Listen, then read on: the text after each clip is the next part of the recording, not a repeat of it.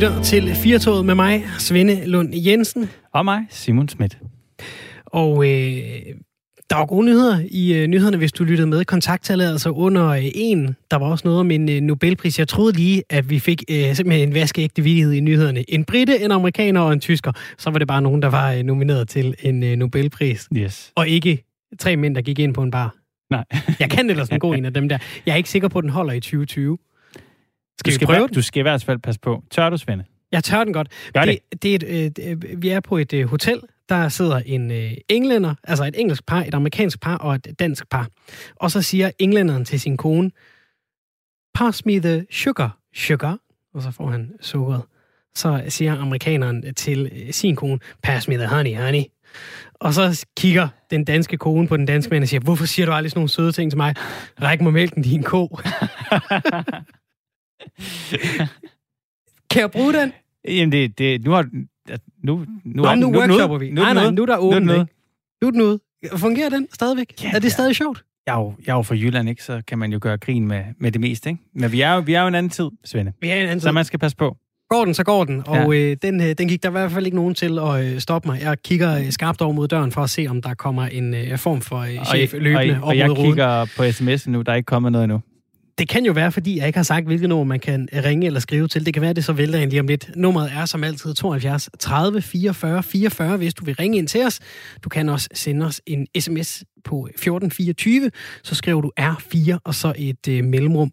Det vi gerne vil høre jer øh, skrive om i dag, øh, det er, at vi gerne lige vil have din holdning til Halloween. Fordi Halloween i år, i hvert fald øh, på den der øh, børnefestmåde, den er aflyst.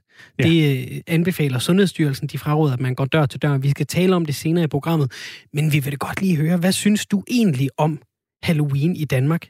Er det noget, vi burde have? Er det noget, vi ikke burde have? Er det her øh, manna fra himlen, at, øh, at Halloween er aflyst i år på grund af corona? 1424 skal du skrive til, så skriver du R4 et mellemrum, og øh, så er din besked, om du er for eller imod Halloween, om du er øh, glad og lettet, eller om du øh, græder øh, tivoli snot over, at Halloween er aflyst i år.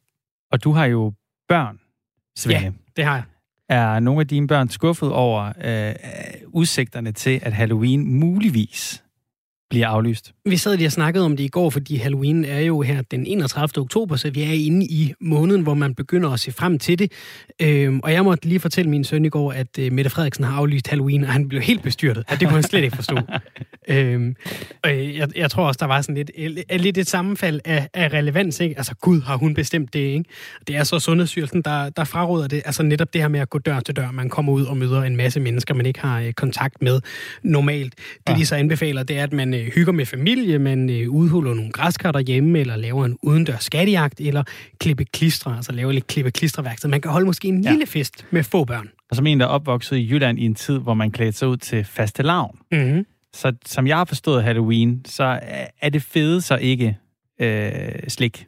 Jo, men det fede er også at klæde sig ud, fordi børn elsker at klæde sig ud. Ja, men det gør de jo også til faste lavn. Jo, jo, men mere af det. Altså, hvis ja. Du fik at vide, øh, Simon, du får en ekstra fødselsdag, eller vi holder en ekstra jul om sommeren, hvor du mm. Får god mad og gaver, alt det, du godt kan lide, så tror jeg også, du ville sige, hvis det ikke var noget særligt bøvl for dig, øh, ja tak, mere af det, der er rart. Og børn elsker at klæde sig ud, de elsker at få slik bevares. Det er også ja. Ja. en vigtig del af både faste lavn og, øh, og Halloween. Jeg tror ikke, at, at min søn ville overgå rundt i hele kvarteret, øh, klædt ud som en øh, øh, spøgelsesninja, hvis ikke der var et eller andet øh, payoff, et eller andet afkast i den anden ende. På en måde er jeg måske lidt lettet over, at det er aflyst i år med den udklædning, han har valgt. Øh, han skulle have været mand med len. Ja, og det, det, er, jo, det er jo mørkt. Af hensyn til vores ældre medborgere, så tror jeg faktisk, det er meget fint, at han ikke øh, står derude og banker på Det tænker jeg også. uger. Ved du, hvorfor at din søn har valgt? Altså, Nej, han det... Snakkede om det allerede sidste år, men det er jo fordi jeg, Halloween... kan, jeg tænkte bare, om det havde været som konsekvens af så meget øh, mørke nyheder og dødstal, hvis han Nej, har nej. overhørt samtaler. Så Nej. det er noget, han har snakket om inden corona. Det er jeg faktisk rigtig glad for at høre. Han har glædet sig i et år, ja. Faktisk. På den måde er det lidt trist ja. Isoleret for ham. Øh, ja. Men der er jo selvfølgelig større ting i, i spil i verden. Nej, et, og det, der jo er fedt ved Halloween for børnene, det er, at de kan få lov at klæde sig ud som noget uhyggeligt. Det er Ja. jo sjovt. Mm. Der er jo hele det der lag, hvor til fastelavn, der er jo helt åbent. Du kan være Pippi Langstrømpe, eller du kan være en astronaut. Men til Halloween, så er der det der Ja. uh, Ja. uhyggelige lag. Man klæder sig ikke ud som Mickey Mouse, for eksempel. Nej, typisk ikke. Nej. Det vil jeg nok ikke sige er, er lige til. Nej. Så er man måske mere en mumie. Yes, helt Man klart. kan jo godt være Mickey Mouse. at du har fået to sms'er. Den ene, det er genial joke, fem spørgsmålstegn, så det ved jeg ikke, hvad du skal tørre. Men den anden er meget øh, fin. Øh, den fungerer endnu. Sådanne vidigheder er en mangelvare kontra alle de pranks og skrammel, som kører på nettet. Ja, helt enig. Ja. Helt enig. Der er rigtig mange, det er sådan noget, jeg stusser over, der virker til at være mange parforhold, som bare er baseret på at gøre ubehagelige ting ved hinanden, som er mere eller mindre planlagt, ja. hvis man sådan sidder og kigger rundt på, på nettet. Det er jeg glad for, at jeg ikke er en del af. Ja, ja. endnu. Endnu, det kan nu er ideen givet videre ja. til, uh, til din kæreste derhjemme. Vi er i gang med uh, dagens program af 4 Husk, at uh, du kan ringe ind til os, 72 30 44 44. Du kan også skrive til os på uh, 14 24. Du skriver R4 og så et mellemrum, og så din besked, som uh, du også gerne vil sende til os. Vi har fået en ny kommission. Jeps, endnu en af slagsen. Det er øh, som regel noget, vi hører om. Når der er en sag, der er øh, stor nok til, at den fylder forsiden et stykke tid, så skal der nok også blive oprettet en øh, kommission. Og den her kommission, den skal undersøge sagen om Forsvars efterretningstjeneste. Og vi kan lige hurtigt rise op, hvad den sag egentlig går ud på, fordi tit så hører man, åh, skandale i Forsvars efterretningstjeneste, og så på et tidspunkt begynder man en lille smule enten at tone ud eller glemme, hvad var det egentlig, der handlede, det handlede om. Der er et tilsyn det er tilsynet med efterretningstjenesterne. De har kigget Forsvarets efterretningstjeneste, altså det, der hedder FE, efter i sømne, og de har fundet nogle kritikpunkter.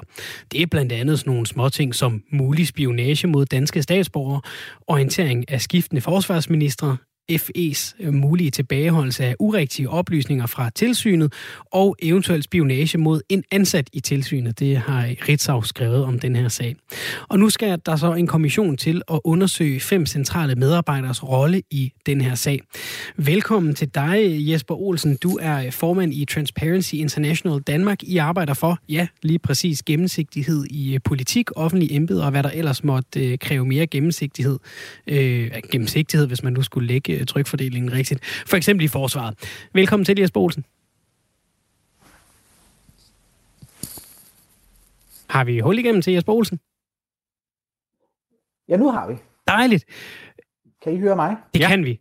Mulig spionage, det er, øh, det, er jo, det er jo det, som, øh, som noget af det, der skal kigges efter i den her øh, kommission. Er det ikke bare det, en efterretningstjeneste gør? Hvorfor skal, man, øh, hvorfor skal vi have en kommission til at, øh, at gå ind og kigge det i sømne? Ja, jeg tænker også, at den her kommission, det var den, man virkelig godt gad at, at få lov til at dække, i stedet for at være den journalist, der skal sidde nede i skattekommissionen. Men en af årsagerne til, at vi skal have den her kommission, det er jo, som vi fortæller, at øh, vi har fået at vide, at samarbejdet mellem tilsynet og Forsvarsministeriet og Forsvars efterretningstjeneste, det ikke fungerer. Og øh, tilsynet har jo fortalt, at øh, der, der er noget her, der ikke fungerer. Der er, de er blevet forholdt nogle forskellige oplysninger, og de har kun fået det at vide på baggrund af en whistleblower. Og det er man jo så selvfølgelig nødsaget til at finde ud af, hvad er det, der er op og ned i den historie. Og, øh, og, og sådan en kommission, det er jo tit, øh, hvad kan man sige, det er der øh, sådan nogle møgsager, de lander. Så er der noget, som fylder rigtig meget. Der er øh, nogle øh, politikere, måske endda også noget befolkning, der hisser sig op. Og så, hups, vi laver en kommission, og så kan det komme derover og ligge og dø lidt. Og så kommer der en konklusion om et par år, og måske går de videre med det, måske gør de ikke. Er det her ikke bare en måde at parkere noget, man helst ikke vil tale for højt om i det politiske system? Jo, det kan man sige, men, men spørgsmålet er jo i virkeligheden, hvad kunne man gøre ellers? Vi har jo her at gøre med øh, noget af det, der jo skal være hemmeligt, nemlig øh, efterretningsarbejde. Og øh, selvom at jeg tænker, at både du og jeg virkelig gerne ville vide, hvad er det egentlig, der er foregået, så må det naturligvis være sådan, at det kan man ikke undersøge fuldstændig ude i det offentlige. Så her giver det faktisk rigtig god mening, at der skal være en kommission, hvor der altså så her er øh, tre landsdommere, som får mulighed for at sidde og grave sig ned i, øh, i det. For virkeligheden er jo, at siden at det kom frem, at der ikke var, øh, at der var noget her, der var et problem, så er det jo ikke fordi, vi ikke har fået noget at vide. Vi har bare fået noget at vide fra nogle folk, der har lækket noget til nogle forskellige journalister, fra hemmelige kilder og sådan noget, men vi har ligesom ikke rigtig fundet noget, fået at vide, hvad er det egentlig, der er foregået. Og hvis man, skal, hvis man skal ned i det, og ikke bare være afhængig af, at der er nogen, der øh, kommer med gode historier til journalister, til sådan almen øh, oplysning i, i almindelig presse, ja, så er vi nødt til at have en kommission til at, at arbejde med det. Jesper Olsen, jeg vil gerne høre, hvorfor mener du, at den her sag er vigtig? Jeg synes altså det siger jo på en eller anden måde sig selv. Vi har en øh, at gøre med vores øh, efterretningstjeneste, og vores efterretningstjeneste, både den, øh, den civile, altså politiet, men også Forsvarets efterretningstjeneste, de er jo sat i verden til at passe på os. Altså sådan, at vi kan sove roligt om natten. Øh, de skal blandt andet være med til at sikre og holde øje med, at der fjender, der kommer udefra, øh, forhindre terrorangreb og sådan noget. Og, og, og når man har at gøre med efterretningstjenester, så må det i sagens natur være hemmeligt rigtig meget af det, der foregår. Problemet er bare, at det ikke er alt, der er hemmeligt, det der foregår. Og det er jo det, vi kan se her, at øh, vi har, jo, vi har jo sådan set, fordi hvis alt er hemmeligt, og hvis man kan mørklægge alt, ja, så kan der jo foregå nogle kulturer, som er rigtig forkerte. Og i den her sag har vi jo fået at vide, at øh, der åbenbart har så har tilsynet, altså dem, der på dine og mine vegne øh, skulle sidde og føre tilsyn med, at tingene blev gjort ordentligt, de har altså ikke kunne få oplysningerne, fordi de er blevet forholdt oplysningerne, sådan må man forstå det, øh, fra Forsvarets efterretningstjeneste. Og det er jo ikke særligt, øh, særligt betryggende, fordi så er det jo, at der kommer sådan lidt øh, mistanke om stat i staten. Og jeg kan godt leve med, at der er en masse ting, jeg ikke skal vide. Jeg kan også godt vide, leve med, at der er noget, jeg virkelig ikke bør vide, og der er nogle gange er jeg også ret glad for, at jeg ikke skal vide det. Men jeg gør, er jo kun tryg ved det, fordi jeg ved, at det fungerer, og det bliver gjort ordentligt. Og der skal der jo være et tilsyn. Og hvis tilsynet ikke fungerer, fordi man ikke samarbejder ordentligt med dem, så skal vi jo have det frem, og så skal vi have det problem løst. Jeg kan næsten forestille mig svaret på det næste spørgsmål, fordi øh, som formand for noget, der hedder Transparency International Danmark, som altså arbejder for gennemsigtighed, så øh, ville det nok ligne dig dårligt, Jesper Olsen, at være helt tilfreds med øh, det, magthaverne gør i, i første hug. Er der noget ved den her kommission, som du ikke er så glad for? Jeg synes jo, den fik en meget, meget dårlig start i går. Jeg ved ikke, om der var nogen af jer, der så øh, øh, pressemødet inden fra, fra Justitsministeriet, ikke? men der kommer justitsministeren ud, og så læser han en pressemeddelelse op, og når han har lagt den, så kigger han sådan set meget alvorsfuldt ud på tilhørende og siger, jeg håber jo, I kan forstå, at jeg ikke kan svare på nogle spørgsmål, og så vender han om på hælene og går ind igen. Det er ikke godt nok. Altså, man må, der, der er noget, man ikke kan sige. Det har jeg fuldstændig respekt for. Men der er også noget, man bare ikke vil sige. Og det jeg jo i virkeligheden er allermest ked af i hele den her måde, regeringen håndterer det på, det er, at jeg bliver efterladt alene til øh, nogen, der lægger historier til pressen. Jeg, jeg har ikke nogen øh, autoritativ, der kommer og fortæller mig, øh, hvad er det nu, vi undersøger, på hvilken måde undersøger vi det. Jeg skal i virkeligheden ikke have ret meget at vide, før jeg føler mig tryg. Men når jeg sådan set kun får en minister, der stiller sig op, ikke engang vil svare på spørgsmål, så er jeg jo i virkeligheden efterladt til alle dem, øh, som ikke nødvendigvis vil den her undersøgelse det godt. Og det føler jeg mig i virkeligheden ikke særlig tryg ved. Taler du også som, som formand for Transparency International Danmark for de øh, folk, der arbejder i Forsvarets efterretningstjeneste, altså den, den, den mistænkeliggørelse, der jo også må være af, af dem, når man snakker om sådan en sag, men snakker om den lidt fordækt og ikke helt får alting på bordet. Altså, er, er, det, også, er det også en hjælp til embedsmænd øh, og, og, og, og ansatte i, i styrelser og ministerier og så videre, at der er mere åbenhed? Det, mener jeg, det mener jeg altid, at øh, det mener jeg altid, at det er. Jeg er helt med på i sådan en sag som den her, at der er masser af ting, vi ikke kan få at vide. Men jeg synes jo ikke, at øh, det er særlig godt for, øh, for de mennesker, der arbejder der, at vi skal gå rundt og have mistillid til dem. I virkeligheden skal vi jo have tillid til, at de udfører deres opgaver på en god og en ordentlig måde, fordi det er noget vigtigt, der er på spil her. Altså det er vores nattesøvn, det er forhindring af terrorangreb og sådan noget. Jeg synes bare, at den der lukkethed, den kaster sådan nogle mistænkelige skygger øh, ind over det hele. Og det synes jeg hverken de medarbejdere, der arbejder der har særlig godt af, eller os andre. Og jeg glædede mig jo sådan set i virkeligheden i starten, ikke over sagen, for den synes jeg jo er, er, ikke er særlig god, men jeg glædede mig jo i virkeligheden over, at der var nogle medarbejdere, som havde oplevet noget, som ikke var i orden, som gik til tilsynet, havde tillid til, at tilsynet kunne behandle de her oplysninger på en ordentlig og en forsvarlig måde, og så kunne den her sag komme frem.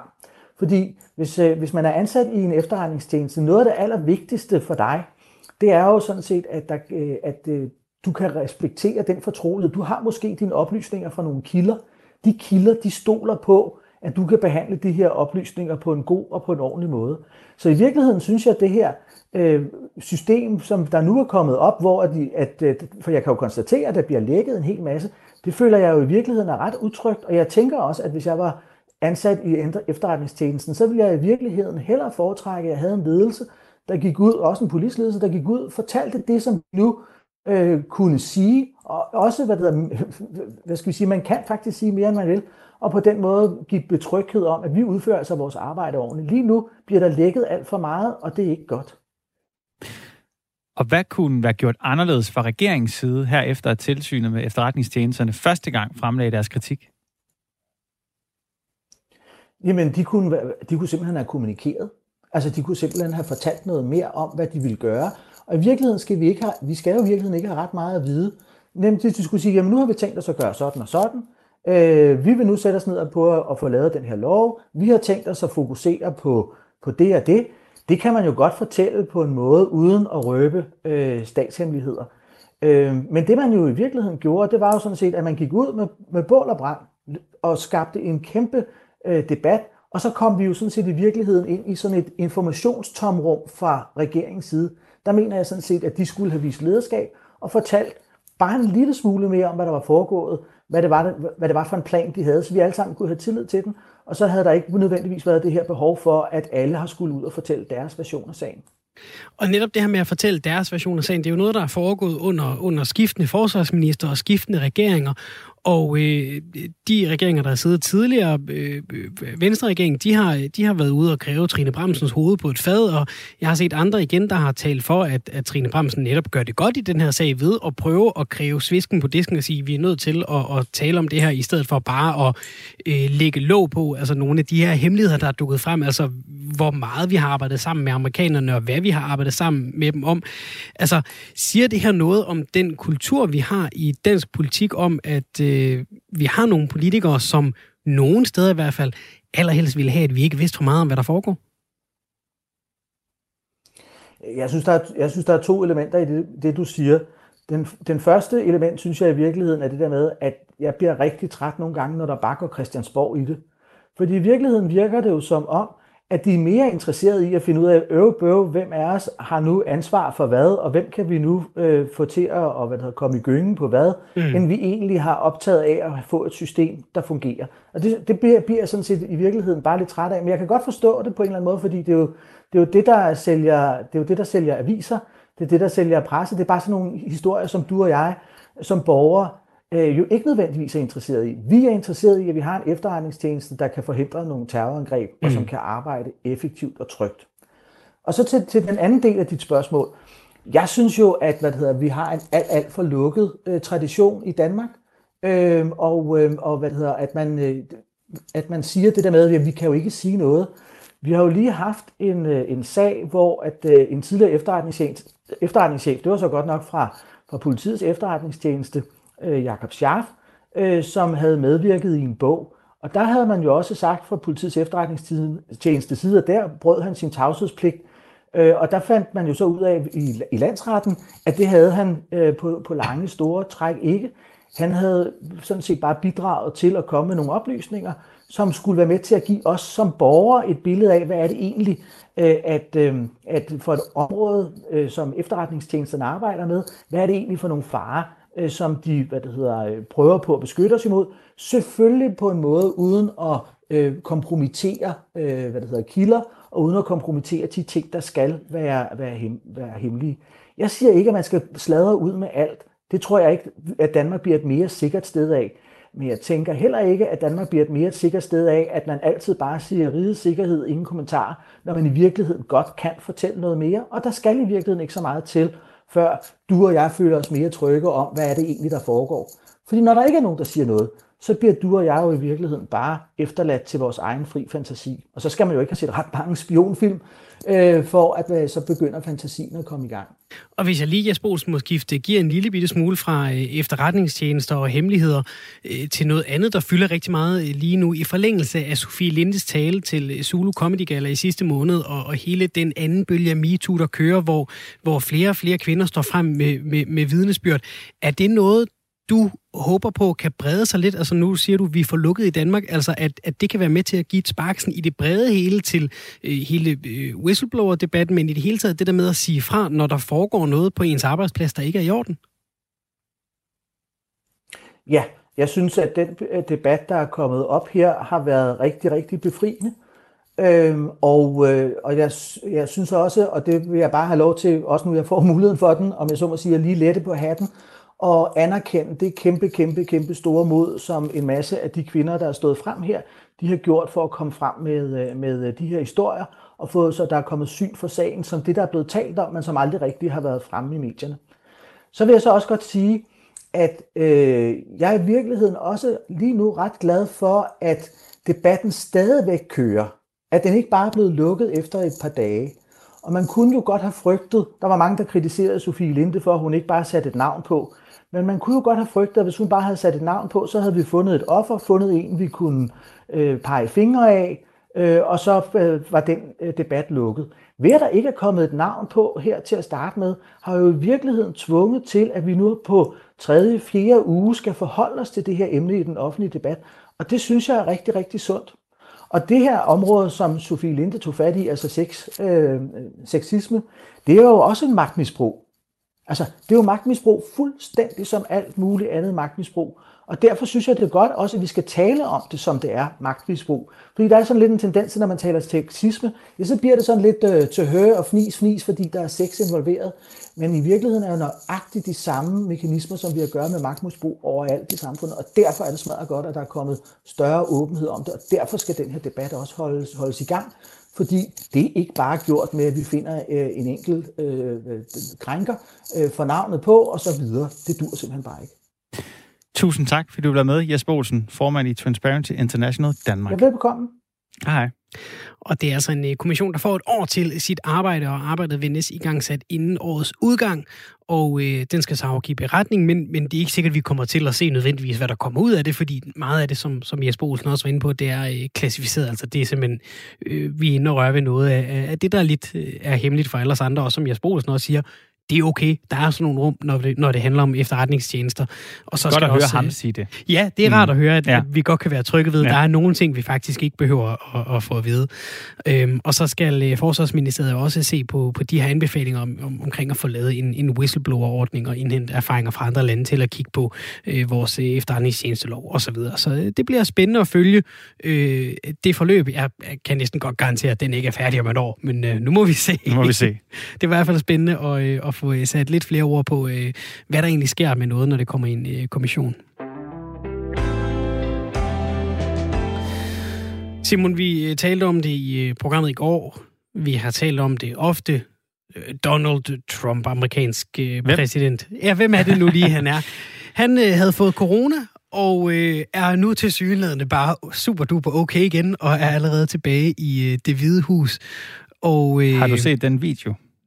Ja, han, han har lagt en video op, hvor det er nærmest som om, det er skudt med drone inden fra det hvide hus, hvor han lander i helikopteren. Det, det ligner sådan, altså det ja. ligner den første scene i en actionfilm, ikke? Eller det er den scene, du ved, hvor nu skal helten redde det hele. Ja. Jorden er nærmest gået under, yes. og nu kommer The Man of the Hour og redder det hele. Jeg tror, det er den type musik.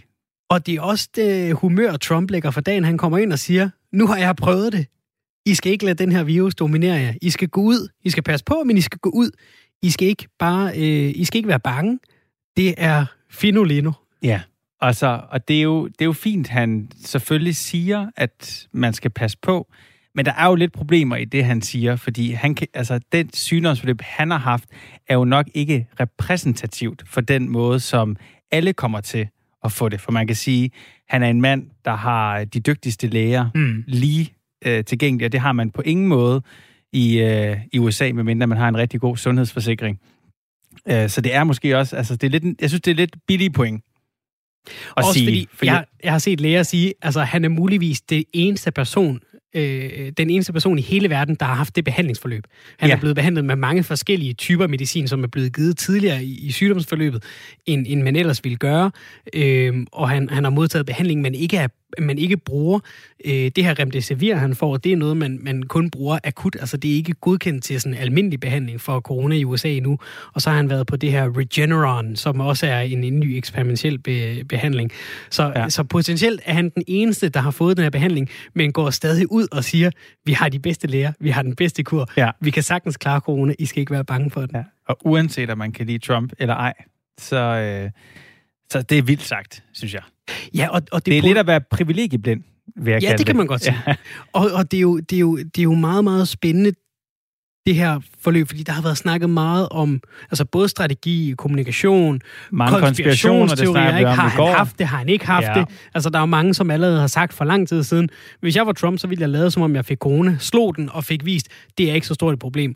Og så står alle demokraterne på den anden side og siger, det er super, du har klaret men hvad med de 205.000, der er døde af det? Er du bare ligeglad med dem? Altså, det er jo så alle dem, som ifølge Trump, hvis man skal følge hans retorik, og måske også lige strække den lidt, det er dem, der så lod sig dominere af Mm. corona til synligheden. Ja.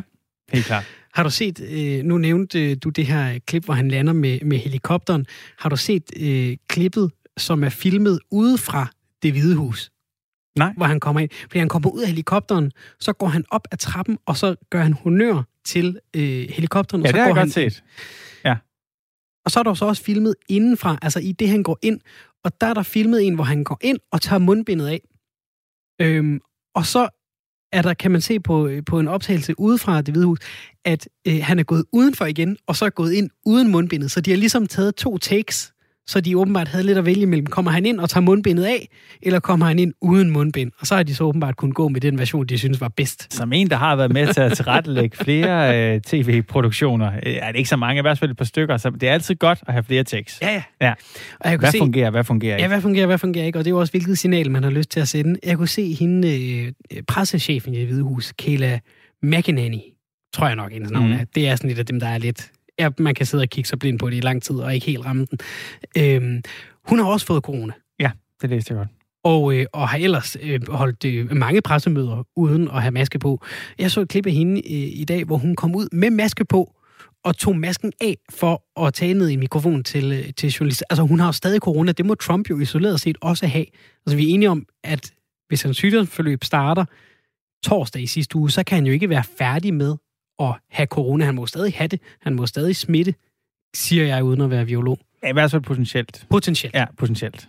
Det, det kan være, at, øh, at han bare har super resistent... Øh, det, ikke, Det har han jo sagt. Han har sagt, måske er immun. Men, Ja, altså, hvem ved? Ja, hvem ved? Men det ved vi jo ikke. Det gør vi ikke. Nej. Men, det, er, det er lidt bizart. Ja, det er det. Ja. Og, og, og det, er jo, det, det åbner jo op for øh, en, en spændende valgkamp derovre de næste fire år. Vi var også inde på det i går i, i programmet. Altså, demokraterne gør, som de har gjort i lang tid. De, de hiver fat i alle, alle små græsstrå, hvor de kan prøve at pege på Trump og finde en fejl ved det, han har gjort.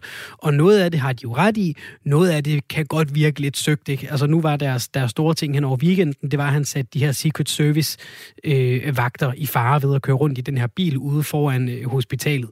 Og, og, og hvad kan man sige, det er jo en, det er jo en færre pointe, men det er ikke der, I fælder ham. Mm. Altså, det er, ikke, det er ikke det, I fælder ham på. Så må, måske, der mangler måske nogle gange lidt proportioner i kritikken af Trump. Det tror jeg, mange Trump-tilhængere vil sige. Ikke? Altså, alt, træt alt han gør, er forkert. Og, og det er... Jeg, jeg tvivler på, at alt, hvad Trump gør, er forkert. Altså, det, det kan jo ikke være sådan. Nej, nej. Jeg synes bare, det er også det, det, svære vidne om det, den, den første valgkampagne. Det handler meget om at fælde den anden. Det Ja, kunne også være ja. fedt, hvis bare den ene kunne sige, jeg står for den her type politik, Ja. jeg står for den anden, stem. Og det virker til, at det er det, Joe Biden prøver på. Altså han prøver ligesom at sige, i stedet for at gå efter Trump, så går han på at sige, vi skal huske at gå med masker.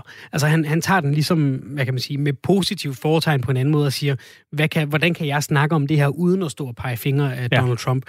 Øh, I et forsøg på måske ikke at, at skræmme potentielle vælgere væk ved at gå ned i sådan en mudderkamp, som, som det blev lidt til, da de havde deres, øh, deres tv-debat forleden, ikke? Og det bliver spændende at se, skal de så have en tv-debat igen, ikke? Øhm, vil, vil, vil Trump øh, stille op og potentielt stadig smidt med corona? Vil Biden overhovedet møde op til det, hvis øh, øh, Trump måske, måske ikke har haft corona sidst, som nogle konspirationsteorier rækker, rækker øh, efter? Øh, der skulle også have været en, en tv-debat med, øh, med, med vicepræsidentkandidaterne, mm. øh, Mike Pence hos øh, republikanerne og Kamala Harris hos demokraterne, hvor, hvor Kamala Harris gerne ville have altså noget, noget glas for, og det var republikanerne ikke vilde med. Det ville de ikke gå med til. Altså, de, de kan simpelthen ikke blive enige om noget som helst. Og det bliver nogle vilde fire uger det næste stykke tid. Fortalte de, hvorfor de ikke vil gå med til at have glas? De sagde, hvis hun gerne må stå i et bur, må hun stå i et bur. Okay. Det gad Ja. de ikke. Nå, ja. Man skal have sine principper, selvfølgelig. Ja, og- og, det, og det er sådan, det er, en, det er hele, det er hele debatten, der, der, øh, der, der skrider nu. Jeg kunne se en, der hedder Tommy Lauren. Hun er sådan en, øh, en, en højorienteret øh, kommentator derovre. Hun har været tidligere tv-vært også. Øhm, hun havde lagt et billede op af, af Joe Biden, hvor han, hvor han øh, stod med sin maske, og så hun skrevet, vil du have en, en håndtaske til den maske, Joe Biden? Altså, det er sådan, det, de, altså, niveauet er børnehave på begge sider. Ja. Og på begge sider må jeg understrege. Ja. Det er ikke kun republikanerne, der, der forfalder til... ja, det er til, også vigtigt at sige. Til streng... Ja, vi skal ikke kun være hårde ved Trump og republikanerne. Nej, nej, nej, det, nej. det er helt kørt af sporet for begge mm. sider derovre. Ja. Og jeg tror, det er derfor, at Biden er klog i at køre en strategi, hvor han holder fokus, når han snakker på sig selv. Hvad gør jeg? Jeg tager maske på, i stedet for at stå og pege fingre. Fordi det tror jeg måske er den rigtige strategi til at ramme mange midtervælgere derovre. Mm. Ja. I stedet for bare at stå og pege, pege, pege på Trump. Det har de prøvet nu i fire år, ja. og de har ikke haft videre held med det. Mm. Ja, vi havde faktisk et indslag, var det sidste uge, med en, uh, en der var uh, leder for sådan en pædagogisk disciplin, der hed Martha Meo, og vi fik hende jo til ligesom at analysere den første præsidentdebat, og hun, hun synes jo, der var rigtig meget, hvor man kunne uh, relatere til, uh, hvad der foregår i en børnehave. Mm. Ja. Det bliver, ja, øh, men jeg glæder mig meget til at følge med, øh, hvad der sker her i de, øh, i de næste fire ugers tid i, øh, i USA. Altså man kan næsten blive forpustet øh, af at følge med derovre. Der sker så meget hele tiden. Der øh, sker hele tiden noget, noget nyt derovre, og, og på begge sider af det hele. Og det virker, det virker faktisk til, nu har vi jo snakket meget Black Lives Matter og sådan noget over hele sommeren. Det virker til, i hvert fald når man, hvis man lige sådan følger overfladisk med nyhederne, så virker det til rigtig meget andet at gå i stå derovre nu. Ja. Altså nu, nu, nu, nu begynder hele mediebilledet at zoome ind på den her valgkamp, og det kan jo uværligt ikke være sandt. Det eneste, der sker, det er ikke det, øh, Joe Biden og Donald Trump siger på, øh, på deres pressemøder. Der sker øh, masser af andre ting i, i landet hele tiden. Det kommer ikke rigtig igennem filtret lige nu. Jeg kunne se Walt Disneys, deres chefer, de er gået tilbage til deres chefhyre, som de fik før corona. Altså selvom de stadig har pakket lukket ned og ansatte, der er sendt hjem. Okay. Og de er gået tilbage nu. Nu skal de have deres fulde hyre. Ja. Ja, men de har også lige åbnet Disney+. Plus. Ja, ja, det har godt fået mange penge ind der. Ja. ja, den er god herhjemme. Det var øh, lidt om, om øh, den seneste udvikling i, øh, i øh, præsidentvalgkampen i USA. Det er nok ikke sidste gang, vi, vi rører ved det, Simon. Nok ikke. Vi prøver at moderere det, men vi synes godt nok bare, det er spændende. Mm. Vi talte lidt om det i øh, begyndelsen af timen, Simon. Øh, Halloween herhjemme er øh, aflyst i år. Sundhedsstyrelsen an, øh, fraråder at gå dør til dør, men anbefaler i stedet, at man måske holder øh, mindre fester, hvis man nu skal, eller i hvert fald laver hygge derhjemme med lidt græskarudskæring og, øh, og måske en øh, udendørs skattejagt. Og så vigtigt, hvis man holder en fest, portionsanrettet slik i indpakning. Og det er virkelig, øh, der tror jeg, man kan, øh, man kan skære meget ned på, øh, på øh, den øh, potentielle smittefar.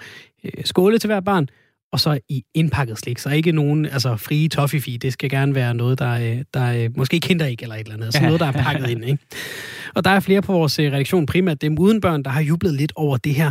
Hvorfor, Simon, vækker det en, en lille glæde i dig, når, når Halloween bliver aflyst? Ja, det er en meget god pointe. Det har jeg ikke lige tænkt over, at det var også uden børn, der, der sagde det. Men jeg, jeg tror bare, jeg har det lidt svært med de her amerikaniserede øh, traditioner. Mm. Øh, jeg har det også svært med valentinsdag. Ja. Øhm, så ja, så jeg tror egentlig, det handler i bund og grund om det. Jeg kan ikke helt... Jeg, har, jeg har ikke nogen følelse. Altså, det er fordi, det er jo, lige om lidt, så begynder det at fylde over det hele. Altså, øh, B og Føtex og alle de der ting. Øh, det kommer til at være over det hele. Så kan du købe Halloween-ting. Er det, er det det, der går der på? Fordi det er jo kun en dag. Det er jo kun øh, den 31. oktober, så går man ud og rasler lidt, og så er det, så, så er det overstået. Hvad, hvad er det, der, hvad er det, der, er det, er det konceptet? Er det, hvordan det er udformet? Er det, at vi tager det hertil? Det kan da godt være, at hvis jeg på et tidspunkt øh, får en masse børn, som bare synes, det er det fedeste i verden, så kommer jeg til at forfalde til det. Jeg, jeg, siger, tror... det, jeg vil godt allerede rette dig nu. Ikke, det kan være. Altså, vi ses til Halloween i øh, sådan noget, 2030, så vent og se. ja, okay. Men jeg, jeg tror, altså, jeg har slet ikke noget problem med. Altså, at, øh, jeg synes, det er dejligt at se børn klædt ud. Det, det får da et smil på min læber. Jeg synes, der er, der er ikke noget problem, at når man kan købe merchandise. Det, det, det er jo det er jeg ligeglad med. Mm. Men jeg tror bare, det handler mere sådan dybt om det der med, at øh, jeg ikke synes, der er... Ja, jeg ikke synes, der er, er behov for flere, flere traditioner, som vi tager til os, og, mm. og vi tager det til os sådan ret hurtigt på en eller anden måde, som om det har betydet noget i, i, i, vildt, i vildt lang tid. Øh, for jeg synes bare, det er meget amerikansk. Men jeg har det også værre med valentinsdag, Okay. vil jeg sige. Jeg har måske en, der kan hjælpe dig lidt til, hvordan man øh, håndterer sådan en øh, dag, der lige pludselig kommer ind fra øh, højre. Vi er nødt til at få lidt flere stemmer på det her, synes jeg. Poul Joachim Stenner, du er sovnepræst og øh, debattør. Velkommen til programmet. Oh, den derovre. Det var dine to. Poul Joachim Stenner, sovnepræst og debattør. Velkommen til øh, programmet. Ja. Sådan. Øh, Paul Joachim, øh, du er ikke vildred over aflysningen af Halloween, fordi du har nemlig allerede annekteret Halloween. Hvad betyder det? Ja, altså jeg har jo altid godt kunne lide øh, Halloween, fordi jeg har været præst i Los Angeles i, øh, i tre år, og mine børn var helt vilde med dagen, og jeg synes, der er noget fantastisk ved, at vi som frygter døden så meget, som hele tiden føler os holdt for nar at døden, lige pludselig en dag om året gør frygtelig grin med døden og udstiller det, som vi, vi frygter. Det er jo pointen med, med, med Halloween, at det, som vi er bange for, det gør vi grin med. Og navnet i den her coronatid, tror jeg, det er meget godt point at gøre lidt grin med al den frygt, der er i blandt os. Men Ja. samtidig, Ja. men samtidig, så har vi jo lige op af Halloween, der har vi det, der hedder Helgens dag, øh, hvor vi mindes alle vores døde. Øh, og det er jo en del af, af alle helgens traditionen at mindes vores døde, dem som er døde siden sidste alle helgens dag. Og det, jeg har gjort, det er at annotere simpelthen Halloween og få mine konfirmander til at skære kristne symboler i græskar og sætte lys ned i græskarne, og så øh, få dem til at, at, at mindes de hensovne, de døde, dem som de har mistet i slægten. Prøv lige at, at, selv øh, alle helgen til os og se, om der er andre, der vil melde sig under fanerne. Hvorfor, øh, hvorfor er det en god idé at, at, at rykke over på den, frem for at, at stå på den her øh, lidt nyere amerikanske tradition? Jamen, jeg synes, man skal have begge ting med. Altså, det er helt fint at, at have Halloween med udklædning og skeletter, der hænger i vinduet, og skrig, der lyder inden for huset, for at minde os om, at døden eksisterer. Men samtidig er helgen, eller helgen jo den vigtige dag, fordi der, der skal vi mindes vores døde, og når vi mindes vores døde, så mindes vi også, at vi skal leve livet. Altså, der er et ord, der hedder memento mori, husk, du skal dø, men der er også et andet ord, der hedder memento vivere, husk, du skal leve. Og hvis vi ikke har død med os hele tiden, hvis den ikke ånder os i nakken, hvis vi ikke tænker ofte på den, så bliver livet aldrig stort. Altså, vi skal gøre døden stor og gøre livet stort. Og du sagde, du var øh, du havde været præst tre år i Los Angeles. Hvordan, øh, hvordan oplevede du, at amerikanerne bruger Halloween? Jamen, den er helt vildt derovre. Den er enormt sjov. Altså, når mine børn skulle samle ind til slik, øh, hvad man ikke kan i år på grund af corona, så, så gav vi jo dem ikke bare en plastikpose med. De fik simpelthen et dynebetræk med, for ellers kunne de ikke have de der 10 kilo slik, de kunne nå at samle ind på et par timer. Øh, bankerne, der havde der skeletter, der hang ned foran kassen, og vi voksne, vi klædte os også vildt ud. Altså, det var sådan en meget alvorlig dag, fordi vi gjorde grin med døden, men, øh, men, men samtidig var det også en meget livsbekræftende dag, øh, at, at vi tog øh, flirte med det, vi var bange for. Og nu nævner du, øh, Joachim, at, Øh at det er en aften, hvor man ligesom kan, det kan være en anledning til ligesom at tænke på, på døden og forholde sig til døden, som du siger, at vi kan være dårlige til her i, i Danmark. Hvordan, hvordan bruger du selv så Allehelgens aften? Bruger du den selv til at reflektere over døden? Ja, i høj grad.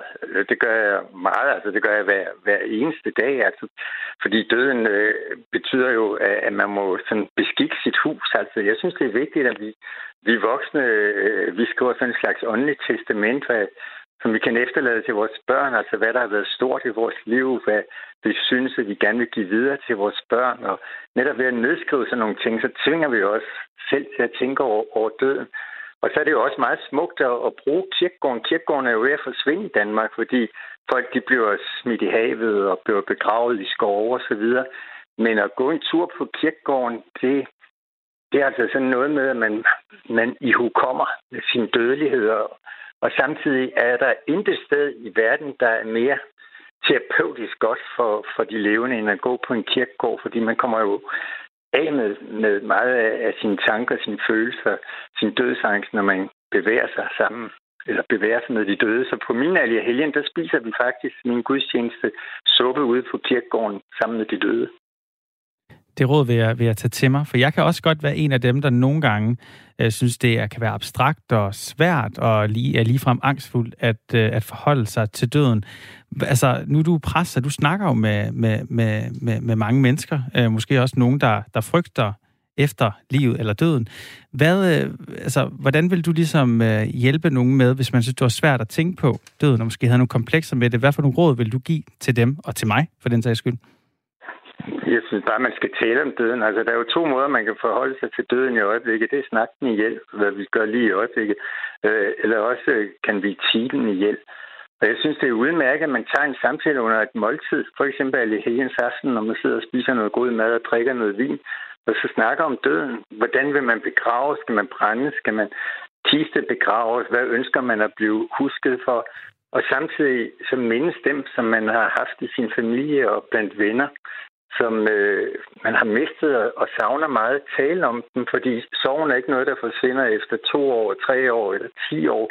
Sorgen har man altid i sig efter dem, man har mistet, og derfor har man lyst til at tale om dem, man har mistet, også 10 år efter de er gået bort. Nu, øh, øh, det kunne være dejligt, hvis, hvis, hvis du var repræsentativ for os alle sammen på det her punkt, og, og, og i at sige, at, at Halloween og Helgens aften, det er, det er dage, hvor vi gør grin med døden og husker vores døde, altså hvor vi, hvor vi gør det, der Halloween, måske... Der gør vi, nej, Halloween, men... der gør vi grin med døden, men det ja. vil ikke sige, at man gør alle helgen. Nej, nej, der, der, der, der husker vi de døde. De døde.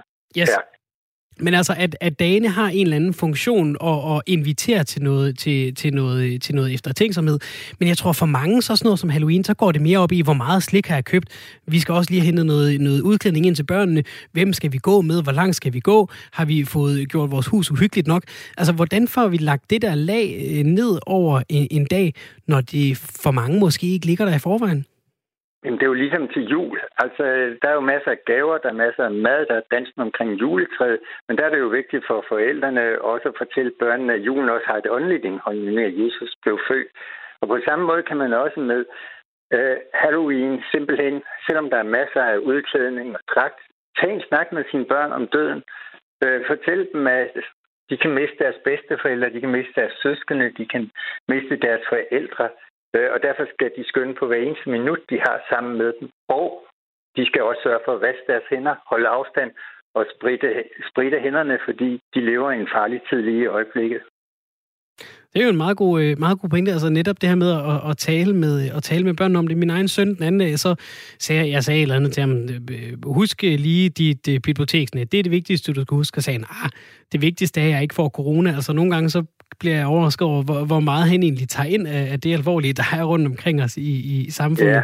Yeah. Øhm, og i det biblioteksnet, så var der så en, en bog, sjovt nok, om Halloween, så vi har læst om den her lanternen Jack, der blev skåret i roer i, i gamle dage, som vi jo så har rykket oh, ja. over på, på græsker i dag. Idé, ja. øhm, nej, nej, men det er jo lige præcis brug som forældre chancen Halloween som udgangspunkt for en samtale med børnene om døden. Øh, ikke for at skræmme dem, ikke for at trykke dem ned i sort mørk, men netop for, at de påskynder, at de har deres søskende, har deres forældre, har deres liv her og nu. Man skal altså tale om det. Det, det er virkelig vigtigt, at man tager den samtale med sine børn. Er det noget af det, der kan gøre livet større også? Ja, præcis. Det er jo netop derfor. Den, der ikke er så bevidst om, hvor, hvor kort livet er, og hvor stor døden er, og hvor tæt den er, og hvordan vi hele tiden balancerer på, på en dine, vil aldrig mærke det her sus, øh, det er at kunne stå op om morgenen og sige til sig selv, wow, nu får jeg altså en chance for at opleve endnu en ny dag. Men det kan jo også gå, det kan også gå, det kan både være en konstruktiv, men det kan også blive en svær snak. Jeg kan huske, da jeg ikke er særlig gammel, der er en helt normal onsdag eller et eller andet, der spørger min far ind til, til døden og hvad der sker, når vi dør, hvor han så bare siger, at øh, han er så heller ikke kristen, men han siger, at der er et øh, timeklasse, der bliver vendt, og når timeklasse render ud, så bliver det mørkt. Og der kan jeg love dig for, at der gik jeg i sort og begynder at græde og, og sidder i sofaen og, og bare, du ved, kun tænker på det mørke, der, der min far mener, der kommer, når man er færdig her på livet. Så det kan jo også gå den vej. Ja, ja, det, selvfølgelig kan det gå den vej, men derfor er det jo godt, at man lever i et kristen land, hvor vi har en kristen fortælling om, hvad der sker efter døden, nemlig at vi ikke er ladt i stikken, øh, efter vi døde. Gud er der stadigvæk, og, og så det helt store, det er jo netop, at kristendommen siger, at det er aldrig døden, som får det sidste ord. Det er aldrig sygdommen, eller ulykken, eller sorgen, men det er det, at kærligheden er så stor, at Gud springer grænsen mellem, mellem liv og død, og, og er der også i døden hos os. Det budskab kan man jo godt give videre til sine børn, men fortælle det på en lidt mere poetisk måde, og lade farfar være en stjerne, der blinker ude i universet ned til den lille dreng, og og nu har vi jo snakket lidt om, om Halloween, og, og, og både kommet med et, et forsvar for dagen i den, i den form, den, den også findes i Danmark med udklædning og slik og det hele, men også lige gravet lidt dybere i, hvad, hvad, hvad for nogle lag kunne man egentlig lægge på, hvad for nogle snakke kunne man tage rundt om dagen. Øhm, og, og du har fortalt, øh, Paul Joachim Sten, at du har grebet tilbage efter alle helgens aften øh, for at, at få det med op også. Er vi generelt for dogne øh, til at kigge tilbage i vores egen historie og finde helligdage og fejringer, og i stedet for bare at, at, at, at tage det ind, der, øh, der kommer udefra? Ja, altså vi har jo taget alting ind. Vi fejrer i øjeblikket udefra. Altså vi, vi overtog jo øh, det, julen øh, fra, fra hedningerne. Det var en solværvsfest, og så annekterede vi kristensen og gjorde det fortællingen om, om Jesu fødsel. Påsken tog vi fra, øh, fra jøderne. Det gjorde vi også fra pinsen, og så lagde vi et nyt indhold ind i den ved at fortælle om den øh, Jesus opstandelse og Helligåndens komme. Og på samme måde synes jeg også, at vi skal annektere Halloween og så lægge det kristne budskab ind og lade det blive en fortælling om, hvor vigtigt det er at mindes de døde og at der er liv efter døden. Poul Joachim Stenner, øh, jeg tror ikke, vi kan øh, slutte øh, det fine af. Tusind tak for at være med her til at tale ja, Halloween og, og lidt imellem himmel og jord. Tak for det. Ja, selv tak. Hej. Hej. Det var en spændende snak, Simon. Det synes jeg bestemt. Jeg faktisk øh, må indrømme, at min... Øh, jeg kan lige pludselig se mere værdi i Halloween. Ja. Ja, det synes jeg faktisk var rigtig fint. En god, en god forklaring og en god, en god op, opfordring også til at gå ud på kirkegården med noget suppe til alle helgens aften også. Ja det, du nævnte med din far, ikke? Ja. som sagde, at, at, altså, at timeglasset. timeglasset, kunne du nogensinde så spille tegn og gæt, altså at kigge på sådan et timeglas, uden at blive altså, hysterisk bange? Jeg, tænk, jeg, jeg, jeg, tænkte, jeg tænker stadigvæk på det, når jeg ser et timeglas. Er det rigtigt? Ja, ja, ja det gør jeg. Jeg har fået det lidt bedre med det i dag. Jamen, det er jo, jeg går ikke baglås. Det er jo forfærdeligt, ikke? Altså det der med, hvad man som forældre nogle gange kan komme til at sige, som, som bliver hængende, ikke? Ja. Jeg hørte et interview med øh, Michael Bertelsen, øh, øh, som jo har lavet rigtig meget radio også på, på 24-7 senest. Øh, meget, meget dygtig, øh, både på, på tv og radio. Han øh, fortalte i en podcast med Christian Fuglhoff, du anbefalede mig i øvrigt. Yes. En meget lang øh, podcast. Fire timer. Fire timer lang. Han nævnte øh, flere gange noget med, med sin far, at, øh, at øh, det, der havde været noget, der havde været en stor gave, det var, at de ikke havde været bange for døden. Ja, hverken hans far eller mor. Og det havde, det havde givet et helt enormt meget. Og så var jeg sådan, hold da op, det er godt nok, øh, hvad man sige, det er en, en spændende tanke Det tror jeg måske, der, der var jeg sådan, mm, det tror jeg lige, det skal jeg inkorporere i, i mit eget liv på en eller anden måde, så i hvert fald, om ikke lige nu, så øh, fremover, hvis det er noget, der kan have betydet så meget. Jeg er sindssygt bange for mm. døden. Mm. Men det var også noget, jeg, jeg tænkte allermest over. Det var den der del, hvor han snakker om, at da, da han siger farvel til sin farmor. Øh, de, de dør inden for ret kort tid af hinanden, mm. men han er der jo ved deres side, og ingen af dem har noget problem med at skulle sige farvel.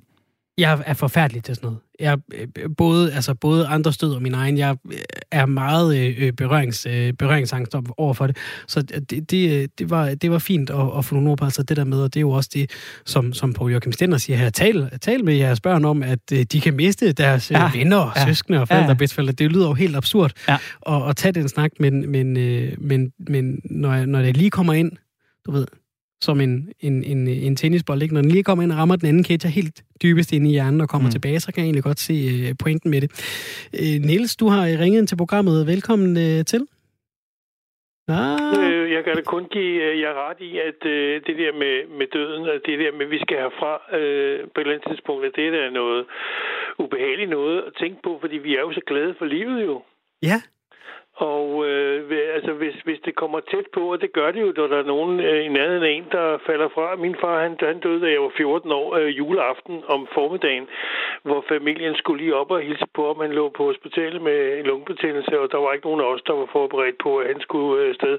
Men... Øh, men da de kom grædende hjem ind ad hoveddøren, så øh, var vi godt klar over, at, der ikke var, at det ikke var, som det skulle være. Og så var han altså død i løbet af natten, øh, hvor det havde taget til. Og øh, der tror jeg nok, altså der, der fik jeg simpelthen et chok, altså som knægte, at, øh, at det, den havde jeg altså ikke set komme. Og det hang altså ved mig i rigtig, rigtig mange år, for min far var kun 43, da han døde, og han var politimand, du ved, og, og gang i den og så videre. Så, så jeg, jeg var virkelig øh, rystet over, at man kunne risikere at dø, når man mm. ikke var ældre. Og da jeg selv blev 43, så fandt jeg egentlig ud af, fordi jeg betragtede ham jo som 14-årig, som en voksen mand, ikke? Mm. Men, øh, men da jeg selv blev 43 og øh, fandt ud af, at ikke andet var en stor knægt, så blev jeg rigtig klar over, hvor, hvor ung han egentlig var, da han tog afsted. Og derfor så øh, må jeg jo give præsten ret i at sige, at øh, når nu det er et, et et, et, et, altså et, et, øh, et, altså noget, som vi egentlig alle sammen skal igennem, så, så er det jo altså også meget vigtigt, at man øh, at koncentrere sig om at hive propperne ud af ørerne og være til stede øh, hver dag øh, og, og nyde det der med, at man kan slå øjnene op og både se og høre og, og bevæge sig, fordi det ikke er givet, at det kan man også i morgen. Nåede du at, hvad kan man sige, tage den lærdom med øh, i dit eget voksenliv, og, og som voksen, og tale med, med børn om, om, øh, om, om døden på, på en måde, som der måske ikke blev gjort med dig, da du var øh, lille? Ja, men ja, og det, og det kom jeg faktisk også til på en meget ubehagelig måde, fordi at min øh, datter øh, desværre øh, øh, som 18 år eller var kommet lige hjem fra Island og havde været op og træne islandske heste, øh, kom hjem og havde fået arbejde og var i gang med øh, en, øh, jeg skulle i lære og sådan noget, øh, og kom hjem, eller var på vej hjem fra et diskotek i Helsingør, og øh, der kom de ud for en en modbyldet trafikulykke, hvor hun kaldede hovedet op i øh, dørkammen og øh, flækkede hovedet faktisk nærmest fra, fra side til side og blev lagt i koma i 14 dage på Rigshospitalet ved traumaafdelingen. Og det var fredag den 13. og der blev jeg altså ringet op om morgenen af hendes mor øh, på vej til øh, arbejde og fik at vide, at jeg skulle altså med, melde mig ind på Rigshospitalet, for det var ret alvorligt. Og der var mm. indrømme, der, der blev jeg klar over, at øh, det der med døden, det er altså noget, der cirkulerer om os og kan opstå i løbet af et brygdel af sekund. Ikke? Det er en øh, hård historie, ja. Niels. Øh, tak for, at, øh, at du deler den øh, med os. Øhm, og og det, er jo det, det er jo det, der er med, med livet, at det byder os alle sammen øh, så forskellige ting, og, og nogle af os kan gå mange år, øh, mange år ind i livet uden at, at miste så meget som en bedsteforælder, mens andre ja. af os øh, må, må, må møde det meget hårdt og, og brutalt. Øh, mm. og, og, og, og netop når vi er inde og rører ved sådan noget som forældre og børn, i utide. Ja. Altså, det er, jo, det, er jo, det er jo nogle af de hårdeste vilkår, livet kan Ja, det er noget modbydeligt noget. Især, især når, det, når, når du normalt tænker over, altså når du læser aviser, der sker jo masser af uhyggelige ting rundt mm. omkring i verden hver eneste dag, men når du læser det i avisen, så er det sådan lidt på afstand. Men når du selv bliver rykket op på første, øh, første række, og der er en, der står og peger på dig og siger, nu er det altså dig, der er på, kammerat, så, så er det altså en helt anden historie. Har du kunnet bruge det, som vi hørte Paul Joachim Stender sige, altså det der med, at, at memento mori, husk at du skal dø, men, men også husk at du skal leve? Ja, altså jeg, øh, jeg, jeg, jeg har det altså som øh, mere eller mindre, altså det der med at, at være positiv og glad øh, og prøve at, at, at gøre en forskel hver eneste dag, både for mig selv, men også for dem, jeg har omkring mig. Øh, fordi det, det er det eneste, vi kan, øh, så længe vi er her. Øh, og, øh, og så ligesom øh, bare tage det, som det kommer, altså bare nyde hver eneste dag, øh, du har, fordi du ikke ved ikke, hvordan dagen i morgen er, og, og derfor så er, er det derfor, man snakker så meget om at være til stede i nuet, at det er så vigtigt, fordi at øh, at den, den følelse, den, den fornemmelse, du har i dit, dit system lige nu og her, den kommer jo ikke tilbage igen. Tusind tak for at ringe ind, Niels, og, øh, og snakke lidt med os. Det er en, altid en fornøjelse at tale med dig. Du ja. ringer tit ind til programmet. I dag blev det lidt mere personligt, end, end det plejer. Ja, ja. Det, øh, det er rart at lære hinanden lidt bedre at kende. Vær, vær plads til det. Ha' det, det godt, Niels. Ha' det godt med. Hej. Og øh, en, øh, en, en, meget rørende historie. Ja, meget rørende historie meget rørende. fra, fra Niels, og, og, og netop, altså netop det der med, og det er der sådan noget, jeg kan mærke øh, nu som, som forældre til, til to børn, altså det der med, at der skulle ske mig noget, altså netop som, som med Nils' far, ikke, som ligger på sygehuset med, med noget, der ikke øh, virker til at, at være øh, årsag til, at man skal tage billetten. Øh, at det, det kan jo øh, komme øh, fra, øh, øh, fra højre eller venstre, op fra eller ned fra, at lige pludselig siger man har ikke længere. Altså, ja. det, er, det er noget, der er tungt at bære med, når man, når man sætter børn i, i verden. Ja, en af mine bedste venner mistede også sin far som 14 år, tror jeg. Ja. Og noget af det, det har gjort ved ham, det er noget af det, som både jo, øh, Joachim Stenner og også øh, Nils er inde på. Det der med virkelig at værdsætte livet. Ja. Fordi kommer det til at ske for mig, så må jeg hellere give den gas og nyde mm. livet i den tid, jeg er her. Mm. Ja. Vi øh, har øh, på den måde været vidt omkring i løbet af den her første time af øh, dagens program. Vi har en hel time mere at komme endnu videre omkring i. Husk, at du altid kan ringe ind til os, ligesom Nils gjorde på 72 30 44 44. Du kan også skrive til os på 14 24. Der skriver du R4, og så et mellemrum, og så din besked. Har du fået et lidt andet syn på, hvis vi skal prøve lige at øh, øh, vende mundvinen en lille smule op af, nu blev det et, et, lidt i den tunge ende.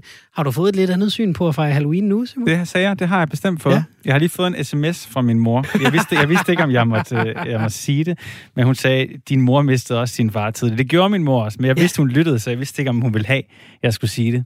Mm. Men det har jo gjort med min morfar, som jeg jo af gode grunde ikke har mødt, for min mor var så ung. Ja. At han er blevet sådan en, en du ved, øh, han blevet larger than life, større ja. end livet, ikke? Altså, det, jeg føler, at jeg kender ham, fordi at så mange har fortalt så mange historier om ham. Mm. Så ham vil jeg da tænke på, og alle, alle andre, man har mistet på alle hendes aften. Takket være Joachim Stenner.